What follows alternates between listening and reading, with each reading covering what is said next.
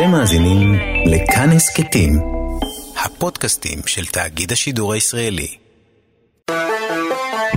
פסטיבל כאן עם דני מוג'ה ויונתן גת.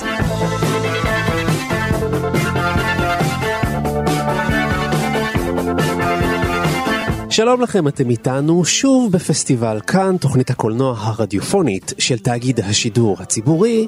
אני יונתן גת, ומולי יושב ראש המחלקה לקולנוע בבית ברל, הלא הוא דני מוג'ה. אהלן דני. שלום, מה שלומך?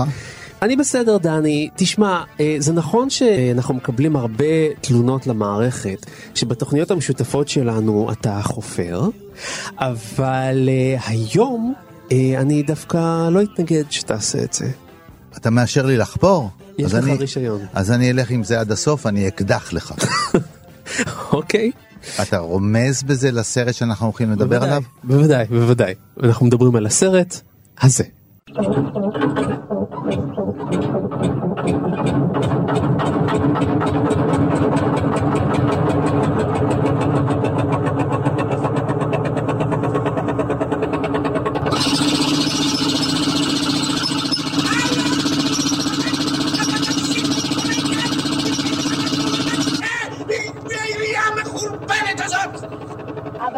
תקשו אותי! בלי צעקות! כולם ישנים! מה אתה רוצה להעיר את כל הרחוב? השוטר צודק! אם מתקנים את הכביש סימן שהוא טעון תיקון!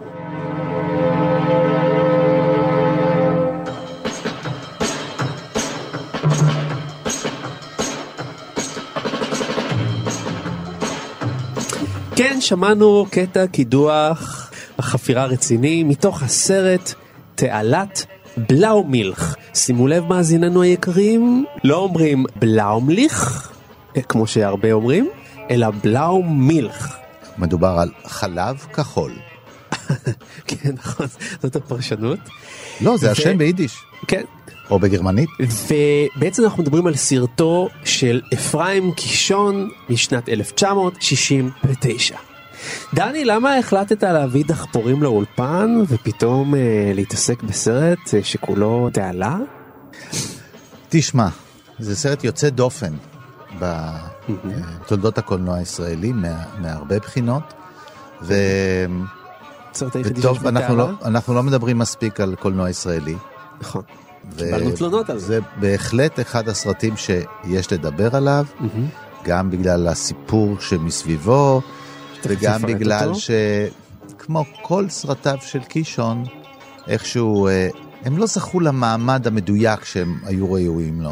חלק קיבלו אותם, לא קיבלו אותם, הוא עצמו, אז, כן. כאילו, אז זה סיפור ששווה לספר אותו. זהו, בטח מאזיננו יגידו, רגע, איך יכול להיות שאתם מדברים על תעלת בלאומילך? איך יכול להיות שאתם... רגע, סליחה, בלאומילך, הנה, תיקנתי את עצמי, לפני שאנחנו מדברים על סלח שבתי.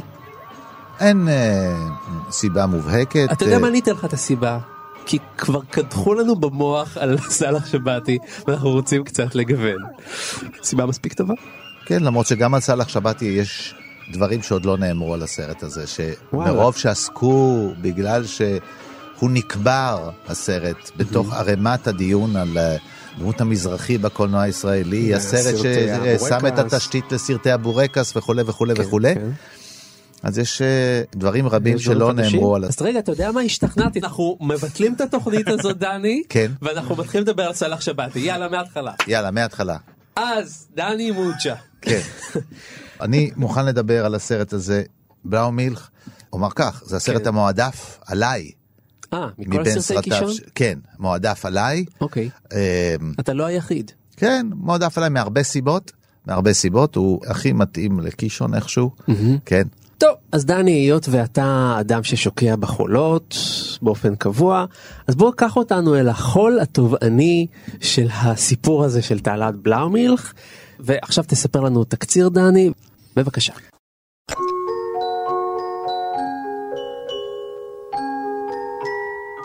זהו סיפורו של חולה רוח, כמו שהיו אומרים אז. כן. טוב לב אגב. די מרוצה ממצבו. מגולם על ידי בומבצור. כן. שהוא מתחמק ממוסד לחולי נפש, mm-hmm. באוטו תנובה. היום לא אומרים חולי נפש, דני. מאותגר היום... נפשית. בוא נגיד שהבחור לא מאה, אוקיי? אוקיי. הוא קצת בצע, הוא לא מחובר לחשמל. אבל הוא טוב לבב. טוב לבב, כן. כן, די מרוצה. Mm-hmm. הוא מתחמק מן המוסד, מגיע באמצעות uh, מסעית של תנובה, לאיזה מרכז עירוני כזה, שם הוא מוצא קומפרסור גדול כזה, כלי עבודה, ואיתו הוא מגיע עד לכיכר מוגרבי, mm-hmm. ושם הוא מתחיל לחפור באמצע הכביש. מחפש את הנקודה המתאימה ביותר ומתחיל לחפור. כן. והוא גורם לנזק אקולוגי סביבתי, בעיקר הוא רועש, אנשים מתרעמים על זה שיש רעש, ואיך העירייה, הם כולם מניחים שזאת עבודה עירונית, כן. אז יש כאלה ש... הם לא מאמינים שמישהו יכול סתם לעשות את זה. הם אפילו לא חושבים, לפני שהם לא מאמינים, ברור להם ששוב העירייה מטרידה אותם בעבודות האלה, וזו תגובה טיפוסית של אזרחים. עוד פעם, אנשים רוצים שיהיה להם כבישים טובים, אבל רק שלא יעשו את זה בזמן שזה מפריע להם. כן. ויש כאלה שמתגייסים לטובתו, כמו השוטר, בגילומו של שייקה אופיר, כן. השוטר שנהיה השוטר אזולאי לימים, נכון. שמיד מסייע לו ומארגן ומנסה לסייע לו, לעומת הסביבה שמנסה להתלונן ולעצור את העבודות האלה, בעיקר להתלונן בעירייה, לנסות לזהות מי אחראי על העניין. בעירייה מזהים מהר מאוד שבמקום לעצור את הדבר הזה ובמקום לחקור מי נתן את ההוראה, mm-hmm. יש uh, לנחס את ההוראה ולהפוך את זה למעשה לטובת התושבים, ובתוך העירייה, פקידי העירייה מתחילים לריב ביניהם ולהיאבק, ולהיאבק על הרצון לנחס את המפעל העצום הזה של החפירות בלי לדעת למה הם נועדו, כן. פרט ליועץ בכיר, שמגלה אותו ניסים הזיקרי, ציגלר, כן. כן, שמגלה, הוא מגלה את האמת, הוא מגלה את האמת שבעצם כשהוא מנסה להבין איך זה קרה, והוא מגלה שבומבצור, החופר, הקודח, מלין את המקדחה, את הקומפרסור, את ה, מה שהיום קוראים קונגו, כן. כן, מלין אותו במיטתו ומכסה אותו ומתייחס אליו כבת זוג, הוא מבין שיש פה בעיה, שזה לא משהו מתוכנן, אלא משהו שהתפרץ ממוחו הקודח של חולה נפש, והוא מנסה לשכנע אותם שיש פה בעיה ולעצור את העניין, אלא שכולם אומרים לו, אתה השתגעת. אתה השתגעת. והעירייה מפתחת את ה, דווקא את המפעל הזה. מה זה מפתחת? מפתחת עד שהיא מגיעה לרעיון של, בעצם מגיעים לרעיון של לחפור את אלנבי. רחוב אלנבי ולהפוך אותו לתעלת בלאומילך, כן. כן, ובתעלה הזו אנשים ישוטו לרווחת התושבים, כמו שאומר ראש העיר, ונציה במזרח הקרוב. כן? זה הלשון uh, uh, ביירות, שתמיד התקננו בביירות, שהיא פריז של המזרח הקרוב. כן. ככה הכינו תמיד את ביירות, ויחד עם פיתוח והתפתחות החפירות ובניין התעלה, ציגלר הולך ומשתגע, כן? והוא נמוג כזה, אבל בסופו של דבר, גם החופר נפגע קצת מן הטקס הזה, משום שכשבאים לברך את יוזם וחופר והוגה ומבצע רעיון, מהללים את ראש העיר, ובתמונת הסיום, נעשה ספוילר קטן, ציגלר המובל באמבולנס אל בית החולים לחולי נפש, אנחנו יכולים לדמיין שכנראה לאותו בית חולים שממנו חמק החופר, הוא חולף על פני החופר שהתחיל את החפירה הבאה, בכיכר מלכי ישראל, לימים כיכר רבין. סוף טוב הכל טוב. אנחנו יכולים אפילו לדמיין שבחפירה השלישית כבר יבצע אותה ציגלר. יפה, דני. דני, כל התעלות מובילות אליך, אבל uh, תשמע, הכל נשמע מאוד, באמת מאוד מצחיק, וזה סרט גם אהוב עליי, אבל אמרת שלסרט הזה יש משמעות היסטורית, זאת אומרת שהוא יוצא דופן. אתה יודע בדיוק להסביר? אני חושב שאני יודע, אבל אני לא יודע להסביר טוב כמו האיש שיושב משמאלי. צודק. אז איתנו, סתם דני, איתנו יושב בימאי, מחזאי, ואיש חשוב מאוד בתיעוד ושימור ההיסטוריה והחקר של הקולנוע הישראלי, ושמו הוא מרת פרחומובסקי. שלום מרת. שלום. אז תגיד, למה הסרט הזה חשוב מבחינה היסטורית? אז קודם כל אני רוצה להגיד שהסרט הזה קישון מגיע אליו כשהמעמד שלו בעיני הביקורת המקומית, בעיני האליטה נגיד של הקולנוע הישראלי, הוא לא משהו. Mm-hmm. ואני רוצה לצטט, לנצל את ההזדמנות כדי לצטט את תחילת הביקורת של זאב רב-נוף שכתב אותה על תעלת בלאומילך. זאב רב-נוף סנה את הסרטים של זהו, קישון. זהו, זאב רב-נוף שהיה המבקר הכי חשוב של התקופה והיה בעצם מבקר של דבר. Mm-hmm. Uh, כתב בעצם דבר כזה. לפני תעלת בלאומילך עשה קישון שני סרטים, שניהם לדעתי רעים מאוד. וזאת הייתה ביקורת חיובית על תעלת בלאומילך, שהוא רצה בעצם להגיד בזה שקישון ממש ממש התפתח. כן. זאת אומרת, סלח שבתי, למרות המועמדות לאוסקר, ולמרות שזה היה הסרט המצליח של התקופה, ועד היום אחד הסרטים המצליחים ביותר בתולדות המדינה. נכון, נכון, זה עדיין בטופ שלוש. מבחינת פרופורציות של כרטיסים וכמות אוכלוסייה, זה מהשלישייה הראשונה. לחלוטין, זה היה סרט מאוד אהוב, מאוד מצליח, גם עם הישגים בינלאומיים, זאת אומרת בגלובוס הזהב, באוסקר, אבל המבקרים המקומיים באותה תקופה, הרף שלהם היה כל כך גבוה, שזה עדיין לא שכנע אותם. כן. ובעצם זאב רב-נוף ממשיך ומסביר, כאילו שהסיבה שתעלת בלאומילך חוסרת כל כך הרבה יותר טוב מהסרטים הקודמים של קישון, שזה הסרט הראשון שלו, שזה קולנוע של ממש. זאת אומרת שזה מספר סיפור קולנועי, עם התחלה, אמצע וסוף, זאת אומרת שהסיפור הוא בעצם באורך של שעה וחצי, כמה שיותר, והוא בעצם מקורי, זאת אומרת זה תסריט שנכתב כתסריט, בעוד שגם סלח שבתי וגם ארבינקה היו בעצם מבוססים על המערכונים. כן. היו בעצם איזושהי תפירה בעיניו של זאב רב-נוף ומבקרים אחרים, תפירה משהו. גסה. קצת צודק שחושבים על זה, קצת צודק.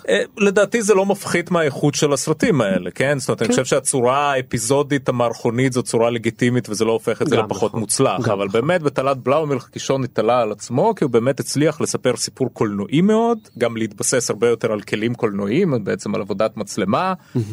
הישג טכני מאוד גדול גם בעיצוב וגם בהנאה של כמות עצומה של שחקנים וגם בעריכה, יש פה הרבה הרבה קורא. מאוד אפקטים של עריכה שלא היו בסרטים הקודמים שלו, נדבר על זה אחר כך. אז לחלוטין הסרט הזה היה פשוט אה, מרשים קולנועית, ואני חושב שעד היום, זאת אומרת למרות שיש שיגידו שהשוטר אזולאי, הסרט שקישון עשה אחרי זה, הוא סרט יותר טוב, בסוגריים אני לא חושב ככה, אבל השוטר אזולאי הוא סרט צנוע, מינורי, קטן, סרט בעצם של דמויות. שייקי אופיר הוא ה... כן. ותעלת בלאומילך הוא בעצם, הוא הישג קולנועי שעד היום כשאני מקרין קטעים מהסרט לתלמידים שלי, זאת אומרת זה מין וואו, כן? זאת אומרת לא, אין שום דבר בקולנוע הישראלי שמשתווה לזה מבחינת השאפתנות, מבחינת רוחב העירייה. לא הראיתם את מרקו פולו. נכון, אבל זה באמת אף אחד לא מכיר, כן. וואלה, עכשיו זה ילך הרבה יותר מהר עם המכונות הגדולות. רק אתמול אמרתי לאשתי, בן אדם אחד צריך לפתוח את כל אלנבי, אבל המנהלים תסמוך עליהם. הם יקבלו את התודה רבה, את המדליות ואת התפיחות על השכם. אז רגע, בואו כדי שנסביר למאזיננו ולמי שבטעות לא צפה קודם, כמובן נשלח אותם לצפות, אבל למי שלא צפה, בואו נרגע נסביר את העוצמה ההפקתית הבלתי רגילה הזאת. בואו נרחיב. אנחנו מדברים בעצם על סרט שבשבילו אלנבי נבנה מחדש באולפני הרצליה, ואשכרה חפרו תעלה אמיתית אמיתית באדמה ומילאו את המים. ואשכרה צילמו באמת סירות ושחייה ותחרויות אומנות במים. ואנשים היו מגיעים לאפרים קישון ואמרו, לא שמנו לב שחפרו באלנבי, כי זה היה כל כך מדויק. והדברים האלה בזמנו, בסוף שנות ה-שישים, עלו הון תועפות. זאת אומרת, זה, זה כנראה אחת ההפקות הכי יקרות שנעשו אי פעם בישראל. לא ספק, כן. תראה, אני עדיין מסתכל לפעמים בדברים קטנים, ואני שואל את עצמי, ו- ואני לא יודע, כי אין לי איתה. יש למשל, חלק מהחפירות הם ליד הסימנים האלה שאז היו החיצים שהיו על, ה- על הכביש, על, על האספלט ב- בעיר, היו חיצים, אולי חלק עוד ישנם, כאילו שינו אותם, שלא היו עשויים מצביעה, מצבע. היום יש צבע, חצי מן השמאל, אז זה היה מין אה, אה, נעצים גדולים כאלה שנעוצים ברצפה, עיגולים כאלה ממתכת. Mm-hmm. עכשיו אתה מסתכל על זה מקרוב, זה קלוס-אפ. זה הדבר האמיתי. בין אם הם נכון. קנו כאלה ותקרו אותם בבטון, נכון, ובין אם יצרו תפאורה, שני, זה הדבר האמיתי, זה, זה קלוס-אפ.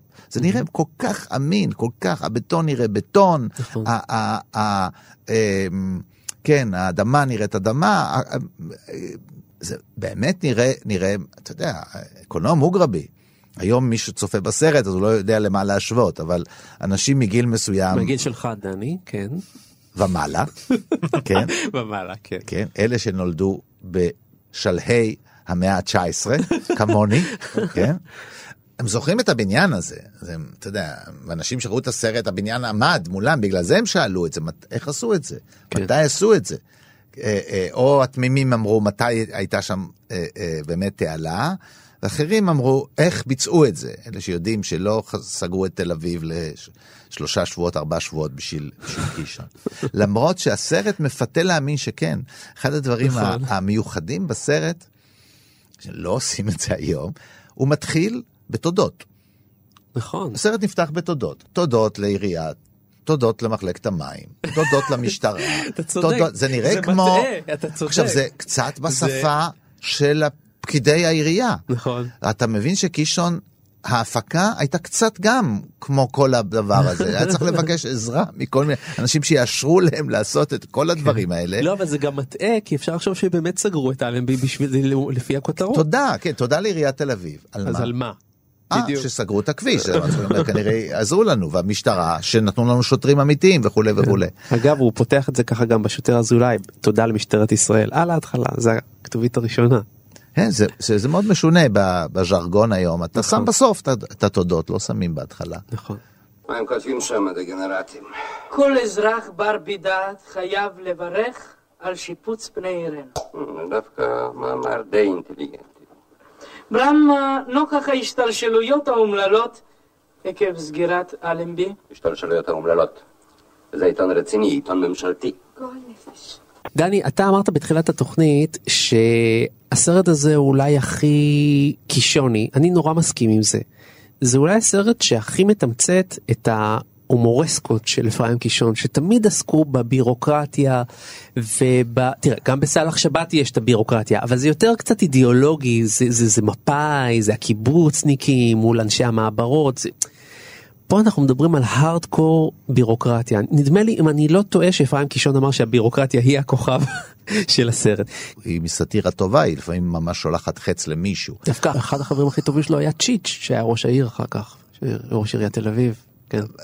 אתה יודע, קישון זה הבורגנות, כן, האליטה של הבורגנות, אבל שסולד מהמנגנון, שהמנגנון מזין את עצמו, המנגנון רק שומר על עצמו, זה בירוקרטיה לשם בירוקרטיה, המריבות הן לא בשביל מי יעשה טוב יותר לתושבים, אלא מי יזכה בתהילה, גם אם הוא לא עשה את זה, וגם אם הדבר שבכלל לא היה נחוץ. אז כל המאבקים הם... זה מין טקסיות כזאת, המאבקים הם גם טקסים, הם, הם, הם, הם, הם, זה טקסים, טקסים של מאבקים, טקסים של פרוצדורות, איך אתה משיג משהו, איך אתה מתלונן, מה אתה יכול להשיג, כולם עובדים לפי איזשהו ספר, כזה, רק שלא כולם מחזיקים את אותו ספר. יש רגע שם ש, שבאים לשוטר ואומרים לו, תשמע, זה אסור או מותר על פי איזה חוק, סעיף כך וכך וכך, הוא אומר, לא מכיר את החוק הזה, וממשיך הלאה, כי יש לו את ה... חוקה שלו, כן, כל אחד. אבל תשימו לב שבאמת, בשונה מכל סרט אחר של קישון, בתעלת בלאומילך, הרוחב ירייה הזה, זה לא רק הפקה, אלא זה באמת מאפשר לו להציג את המנגנון. זה סרט שבעצם לא עוסק בדמות היחידה, זאת אומרת, גם ציגלר, בגילומו של ניסים הזיקרי, הוא דמות ראשית, אבל אנחנו לא רואים אותו הרבה. זאת אומרת, זה סרט בעצם של כל החתך הזה, כן? זאת אומרת, של פקידי העירייה, של התושבים של הרחוב, של המזכירות, זאת אומרת, של הבוסים, זאת אומרת, וזה מציג איזשהו חתך כמעט חסר תקדים בסרט ישראלי עד אותה תקופה. זה מראה לנו עולם שלם, זאת אומרת, עולם ומלואו, וזה חלק משפטנותו המאוד מרשימה של הסרט. ועוד, כאילו, אני רוצה להתייחס למה שאמרתם על הסאטירה, שזה באמת... קישון הוא לכאורה סטיריקן, אבל זה סטירה מסוג מאוד מיוחד, כן? זה לא סטירה של חנוך לוין הצעיר, זה סטירה של הקונצנזוס. זאת אומרת, הוא בעצם לועג על אנשים שכולנו יכולים להתכנס סביב הלעג להם. זאת אומרת, אף אחד לא יצא מהסרט הזה, אולי חוץ מאיזה פקיד עירייה מסכן שנקלע להקרנה, ואפילו הוא לא אולי, אף אחד לא יצא נעליו. זאת אומרת, כולנו נאכל, וזה שטוף שמש, וזה אופטימי, וזה מקסים. הוא גם לא יצא שונא ישראל, בדיוק. לגמרי, לא. אז כאילו באמת, זה האומנות של קישון, שהוא יכול ללעוג, אבל כאילו הלעג שלו הוא לא מעליב אף אחד, כאילו הוא לועג לאנשים שאנחנו שונאים, כן. לפקידים, לפוליטיקאים הקטנים, לבירוקרטיה, לשחיתות, זאת אומרת אף אחד לא כועס על הסאטירה של קישון. כן, זה מאוד מזכיר באמת הומור מזרח אירופאי, כן, mm-hmm. אתה, אתה מרגיש את המזרח אירופאיות הזאת, זה יש פה... מזרח אירופאיות שמסתכלת על הלבנט. כן, זה, זה, אין, אין פה את החומרה נגיד של קפקא. הרי יש מצב קפקאי, כזה, אתה לא יכול לשכנע את כולם, הכל זה קירות, מישהו מנסה לשכנע, כולם, הכל אטום, הכל זה מסדרונות ללא מוצא, ו, ו, אבל יש בה, בהומור המזרח אירופאי הזה, שמסתכלים על זה, יש מין סלחנות כזאת, כן, שכך העולם נוהג, אין מה לעשות, כן, יש לזה אפילו חן, אם אתה מסתכל על זה מהצד, ואתה לא האיש שבדיוק סובל מזה, שיש הפסקת תה, ועכשיו תצטרך לחכות ארבעים דקות, אבל זה, ככה זה, יש הפסקת תה, זה, כן, הוא זה... ממש ממש אוהב את הדמויות האלה, זאת אומרת, הדמויות הכי נלעגות ונתאבות לכאורה, הוא מת עליהם, זאת אומרת, יש שם, אנחנו אוהבים את כל הדמויות האלה, גם את הדמויות הכי סנועות, אין שם אנשים רעים באמת, באף סרט של קישון בעצם, זאת אומרת, וזה חלק מהקסם שלו, ממה שהוא עושה. כן. תבורך היוזמה שגילו האחראים לתיקון צומת חיוני זה. נהדר. נהדר? מה כל כך נהדר, ציגלר? ש... ש... שתבורך היוזמה בצומת. היוזמה של מי תבורך? שלי? שלך? של העירייה? לא. היוזמה של שולטה שלך. של האינטריגנט הזה, של הנחש הזה. הלו שולטי, אלף שנה שלא ראיתי אותך.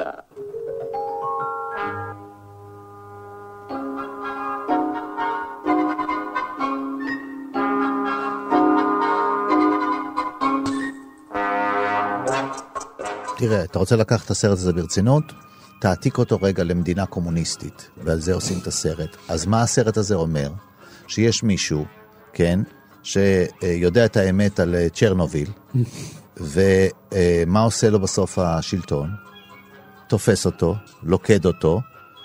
פה זה קטן, אז מה עושים לו? הדבר הכי אכזרי שעושים לו זה השוטר נושך אותו ברגל, כן? זה כאילו, באמת, זה קטן.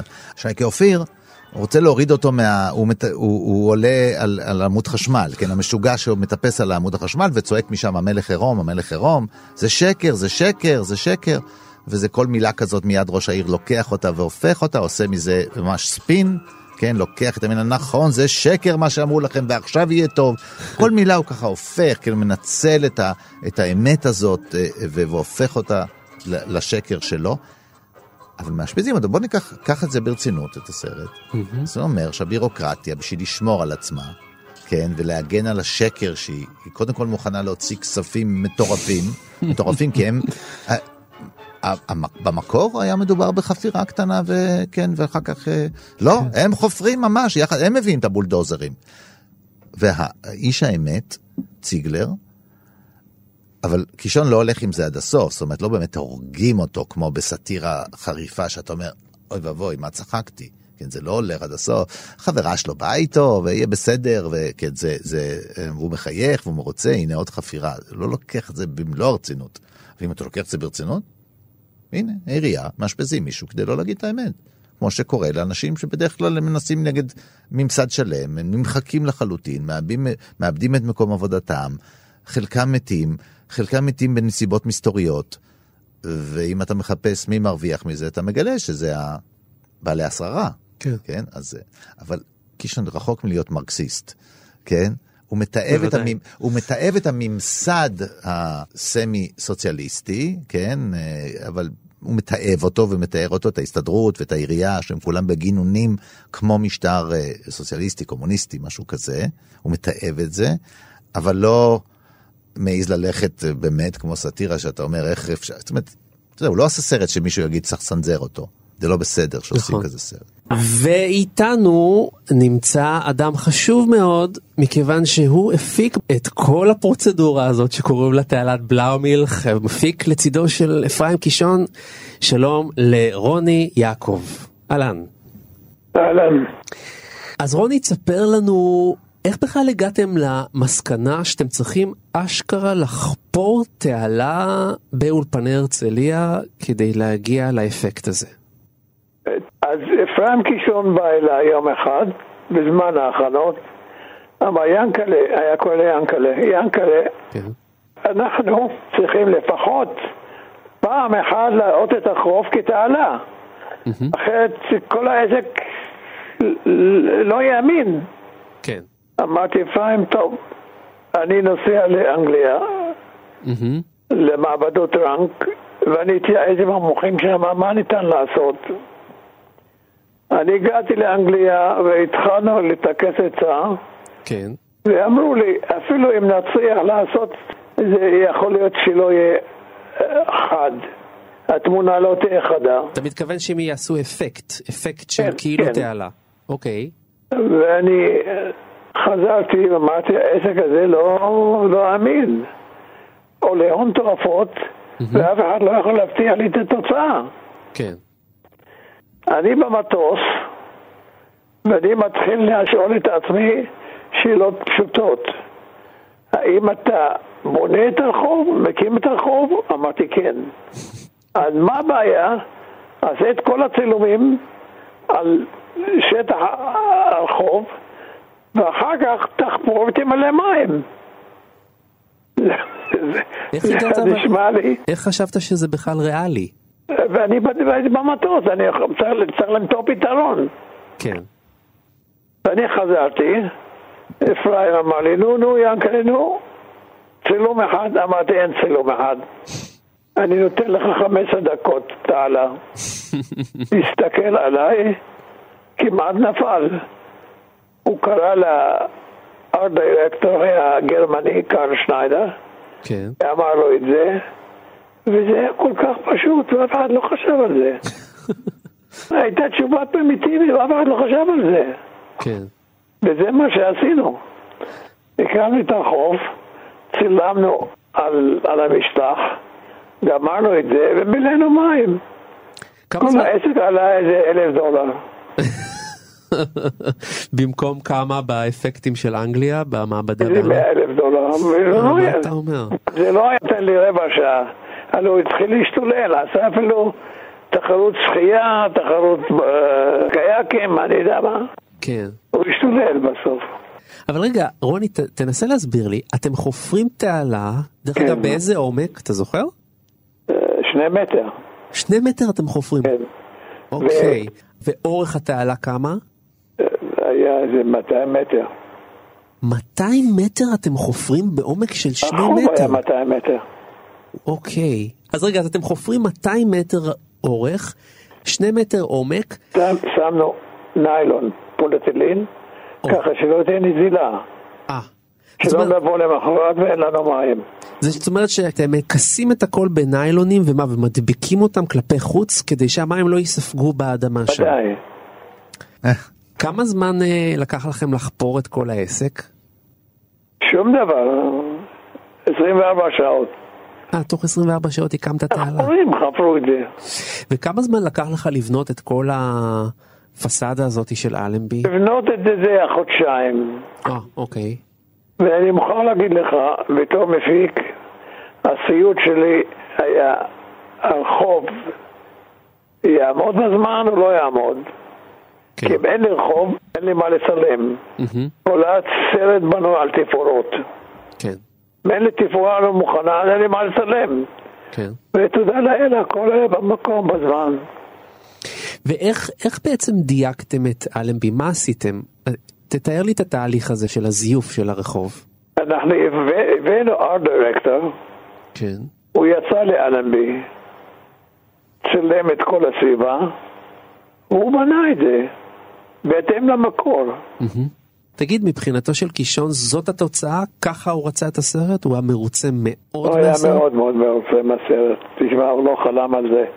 לא חלם על זה שיהיה לו תעלה, וחמש דקות יכול לצלם קייקים ומרוץ.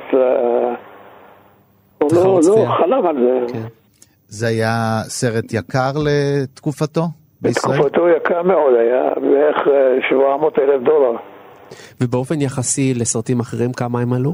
שנקבל פרופורציה? מאתיים אלף דולר, משהו כזה. מה אתה אומר? ואיפה גייסתם את הכסף? איך גייסתם את הכסף? משולם ריקליס השקיע את הכסף. אה, משולם ריקליס. כן, כן, זיכרונו לברכה, נפטר. סינמה פריס ברלין, חברת הטלוויזיה הגדולה בגרמניה, כן. הם ימנו את כל הסרטים של קישון.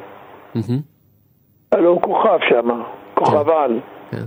תגיד, זה נכון שהסכמתם ביניכם שאם uh, אתה מפיק את הסרט, אבל אם uh, זוכים באוסקר, אז רק אפרים קישון אולי לקבל את הפרס, נכון? מי, מי ספר לך את זה? שמעתי. זה נכון. לא, תשמע, אפרים זה אפרים, מגיע לו. כן. אני לא רוצה את האוסקר שלו, ואני רוצה רק שצריך לזכה באוסקר, ואפרים יצויה. כן. היה מספיק נדיב אפרים, כן. לקרוא לי יום אחד לפני התחלת הצילומים, לפני התחלת החנות אפילו. הוא אומר, ינקלה, את הסרט הזה אתה מפיק יחד איתי, אתה לא מפיק בפועל, אתה מפיק את הסרט יחד איתי. ואני כמעט נפלתי מהכיסא, זה לא אפרים. הוא היה very generous איתי, היה, היה לנו יחסים מיוחדים, אתה מבין? אימון הדדי לגמרי. כן. יום אחד ישבתי איתו, זה היה ארבינקה, ואמרתי אפרים, אם הסצנה הזאת לא תהיה ככה, אז תהיה ככה. אם לא תהיה ככה, אז תהיה ככה. אז הסתכל עליי. אומר, ינקלה, אני חושב שאתה היקי היחידי שנולד בבגדד. הוא היה מדהים, אני, אני מתגעגע אליו. כן. ותגיד, איך היו התגובות אה, לסרט בזמן אמת? אני חושב, הסרט, הסרט היה מגיע לו הצלחה הרבה יותר גדולה. Mm. אבל הוא כן הצליח, נכון? הסרט כן, כן הצליח. דינו דה לורנטיס, כן. רצה לקנות את הסרט ולעשות, לצלם את זה ברומא. כן. אני חושב שהסרט הכי יפה, הכי טוב שלו. של קישון? כן. אז גם אתה בעצם בוחר בסרט. בעצם כל המבקרים וכל האנשי המקצוע חושבים שזה הסרט שלו. אני בטוח שזה הסרט הכי טוב שלו. כן. רוני יעקב, המפיק הגדול של הסרט, תעלת בלאומילך, אנחנו מאוד שמחים שהיית איתנו וסיפרת לנו כמה סודות. תודה רבה. תודה רבה לך, רוני. תודה רבה, ואני מקווה שאפרים שומע אתכם. הלוואי. רוני, תודה רבה. ביי ביי. כמו שאתה רואה אותי, אני יכול להרוס את כל אלנבי ולבנות אותו מחדש. אז למה אתה מחכה? אני מחכה? הלו? זלמן? שלח את כל האנשים מגוש שש ארבע לרחוב אלנבי. זאת פקודה. ועכשיו החוצה שניכם.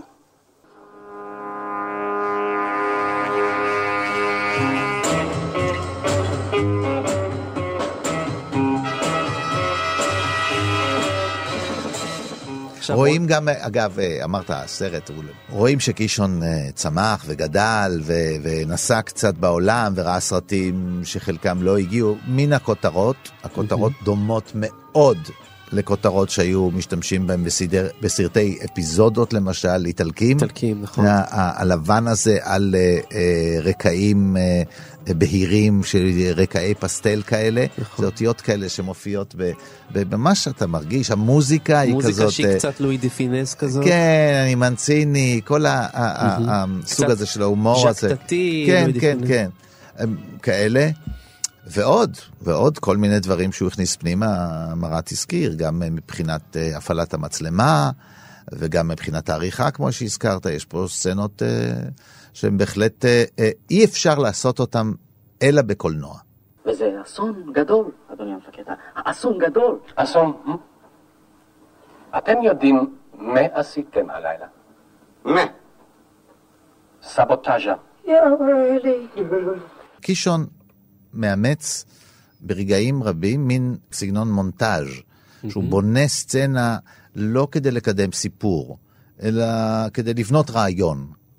אז הוא שותף במקרה הזה, יש שם אזרחים שבאים להתלונן, והם רוצים יחד, יחדיו, לתאר את המצוקה שלהם, כמה זה נורא הרעש הזה, והם כל אחד לוקח תפקיד קטן, והתלונה מתגבשת מתוך זה שכולם יחד בדיסהרמוניה, אבל עם קצב משותף, כן, מצליחים לתאר את גודל הזוועה של החפירות שקודחות להם במוח. אדוני המבקח, שני צעדים מהחלון שלי, עומד שמול דודר, אבל ענק, בצבע ירוק, שכל הזמן עושה איקי טוקי טוקי פעם, איקי טוקי טוקי פעם, איקי טוקי טוקי פעם, לא לא לא לא, איקי טוקי טוקי פעם, איקי ולפני החלום שלי יש מנוף פעם, איקי טוקי פעם, איקי טוקי פעם, איקי טוקי טוקי פעם, איקי טוקי טוקי פעם, איקי טוקי טוקי פעם, איקי טוקי טוקי פעם, איקי טוקי טוקי פעם, איקי טוקי טוקי פעם. קישון משתתף ובונה את זה לא כנרטיב אלא כמשהו שמצטרף, כל הרעיון הזה הוא עוזר לו באמצעות עריכה. כן, הוא תכנן את זה, זאת אומרת, רואים שזה לא, הוא צילם ואחר כך בא עורך וסידר את זה, כי יש שם תמונות שמראש נועדו להיות הלבנים שאיתם יבנו את הסצנה הזאת.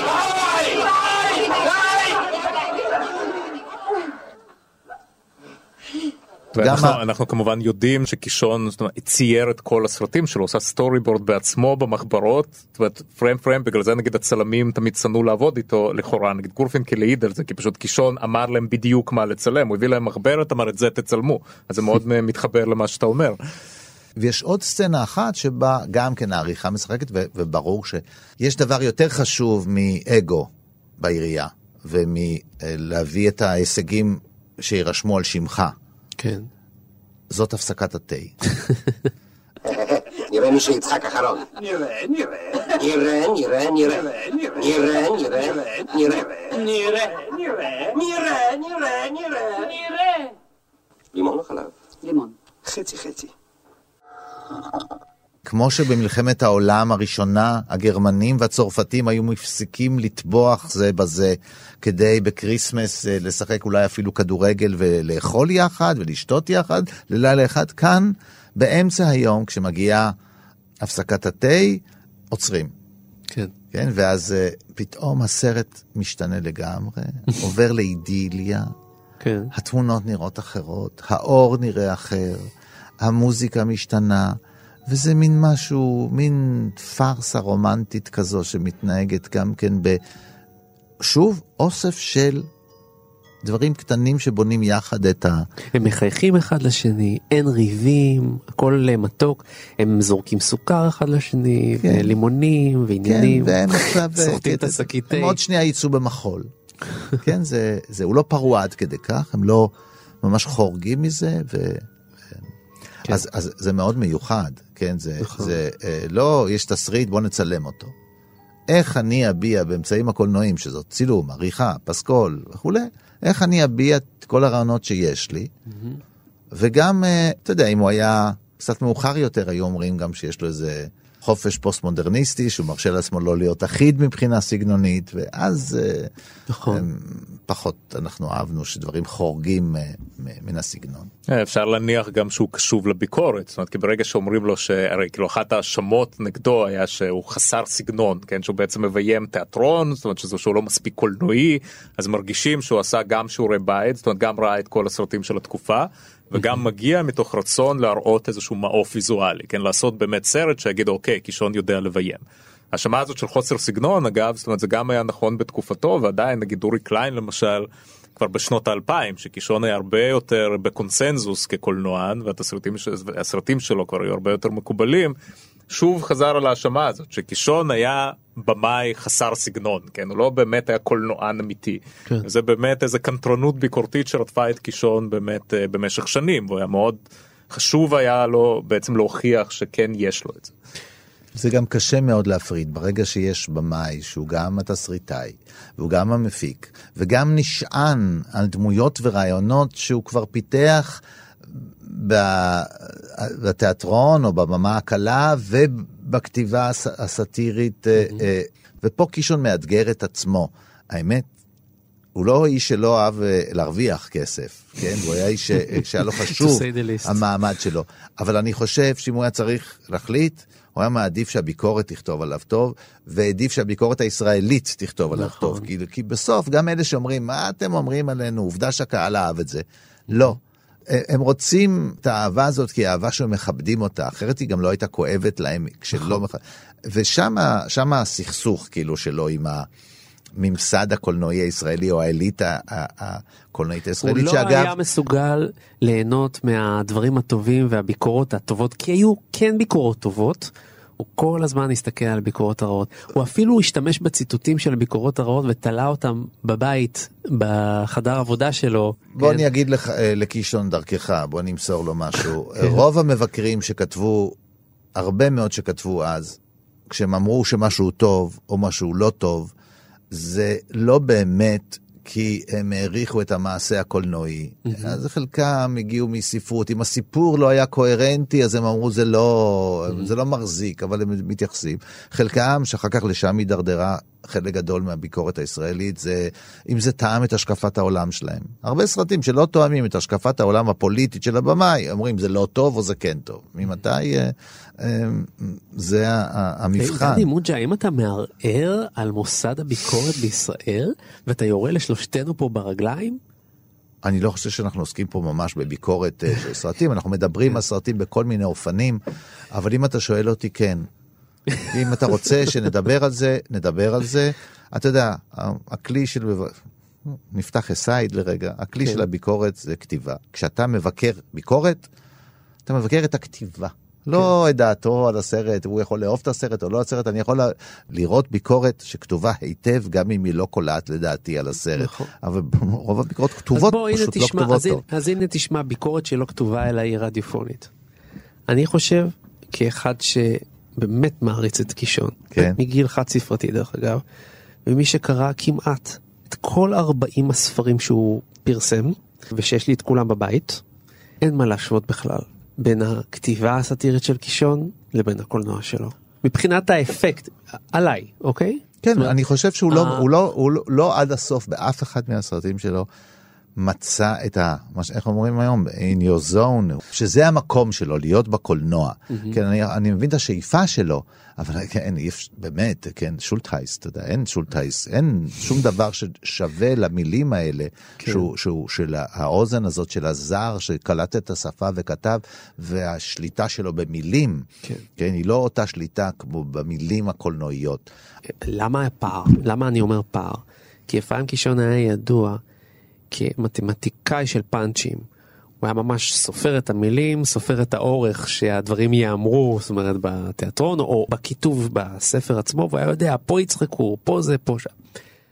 בקולנוע שלו זה לא בדיוק כך מדויק. כי לחבר צעקה של מישהו חמור עם צעקה של מישהו טיפש, ולשים אותם, אם זה לא באמת קרה, אם הוא צילם אותם למשל כל אחד לחוד, ואחר כך אתה צריך לחבר, צריך לדעת, זה, זה, אז אתה נדרש לוותר שם. הדבר השני זה ההרצה שלו, האהבה שלו, הכבוד העצום שהוא נותן לכל אחד, תשמע, זה סרט עם אוסף של קומיקאים דגולים, שכל אחד מהם יכול להחזיק הצגה על כתפיו, כן? ולהם הוא נותן איזשהו חופש. מבומבת צור. אתה רואה את זה. שייקי אופיר. חזקי, עזוב, אבנר חזקיהו. אבנר חזקיהו עם כל השטיקים שלו, שכל כך אהובים עליי, זכיתי אפילו לשחק איתו בהצגה, כן? כל כך אהובים עליי. זה מוציא לי פה את העיניים, זה כיף לך. כל כך, כל כך אהבתי אותו. וכשהוא היה עם טקסטים של ניסים אלוני, זה כאילו נתפר לו וליוסי בנאי. ופה למשל אתה רואה, הוא צריך להיות איש שקם ומפריעים לו לישון, אז, וה, הוא, הוא טועה לחשוב שהמקדחה הזאת זה השעון המעורר. אז בסוג מסוים של מערכון אפשר לעשות את זה, כן? אבל כן. בסרט צריך לעשות את זה אחרת, ו, והוא נותן לו לעשות את זה כמו שהוא, זה פתאום קטע של אבני חזקיה.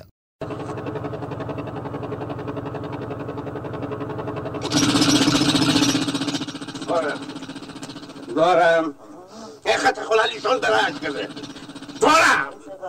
מקנים את הכביש. בחמש בבוקר? אבל אפרופו ארכיון, לא צריך את מרת.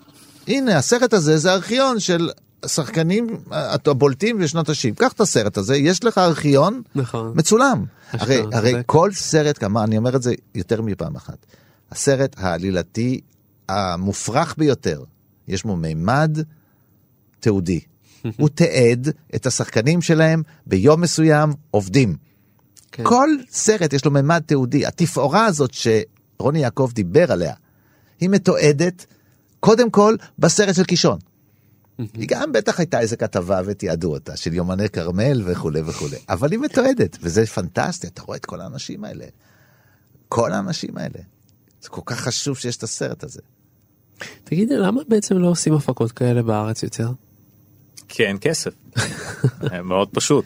זה ממש הייתה תקופה, וזה באמת קשור באמת לאבום הזה שאחרי מלחמת ששת הימים, שבאמת פתאום נראה שאנחנו חלק מהעולם הגדול, ואין ספק שקישון תכנן את ההפקה הזאת כהפקה בינלאומית, הוא חשב שאיתה הוא יגיע הכי רחוק, ובסופו של דבר דווקא ההפקה הזאת, שהיה באיזשהו מימד בינלאומי, והוא חשב שהיא תהיה יותר תדבר לאנשי בעולם, דווקא היא נגיד לא קיבלה מועמדות לאוסקר, שהוא קיבל בסלח שבתי ובשוטר אזולאי, שהם לכאורה היו סרטים יותר לוקאליים, כן קיבל מועמדות לגלובוס הזהב, אבל הסרט באמת, כמו שרוני יעקב הזכיר, הוא פחות הצליח, הוא פחות התקבל. היה משהו שם בכל זאת, שכן כנראה היה לוקאלי יותר ממה שקישון חשב.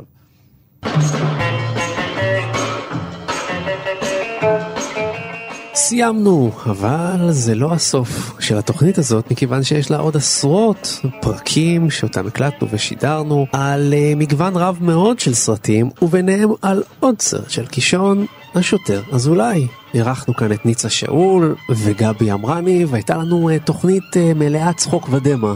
אז את התוכנית הזאת ואת יתר התוכניות אתם יכולים למצוא באפליקציה שלנו, כאן אודי, הולכים לאזור הפודקאסטים, נכנסים לפסטיבל כאן, וכל הפרקים יהיו לרשותכם.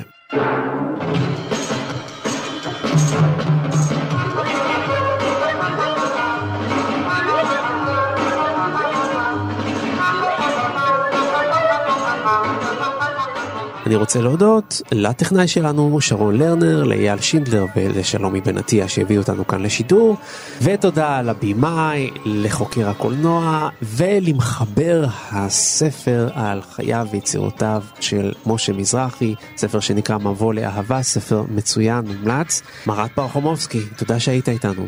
תודה. ודני מוג'ה, כן. אני רואה שמרוב התוכנית שלנו נחפרה פה תעלה מחוץ לתאגיד, והאם היית רוצה לקחת את uh, סירת הפדלים שלך ולהצטרף אליי למשחק קצר?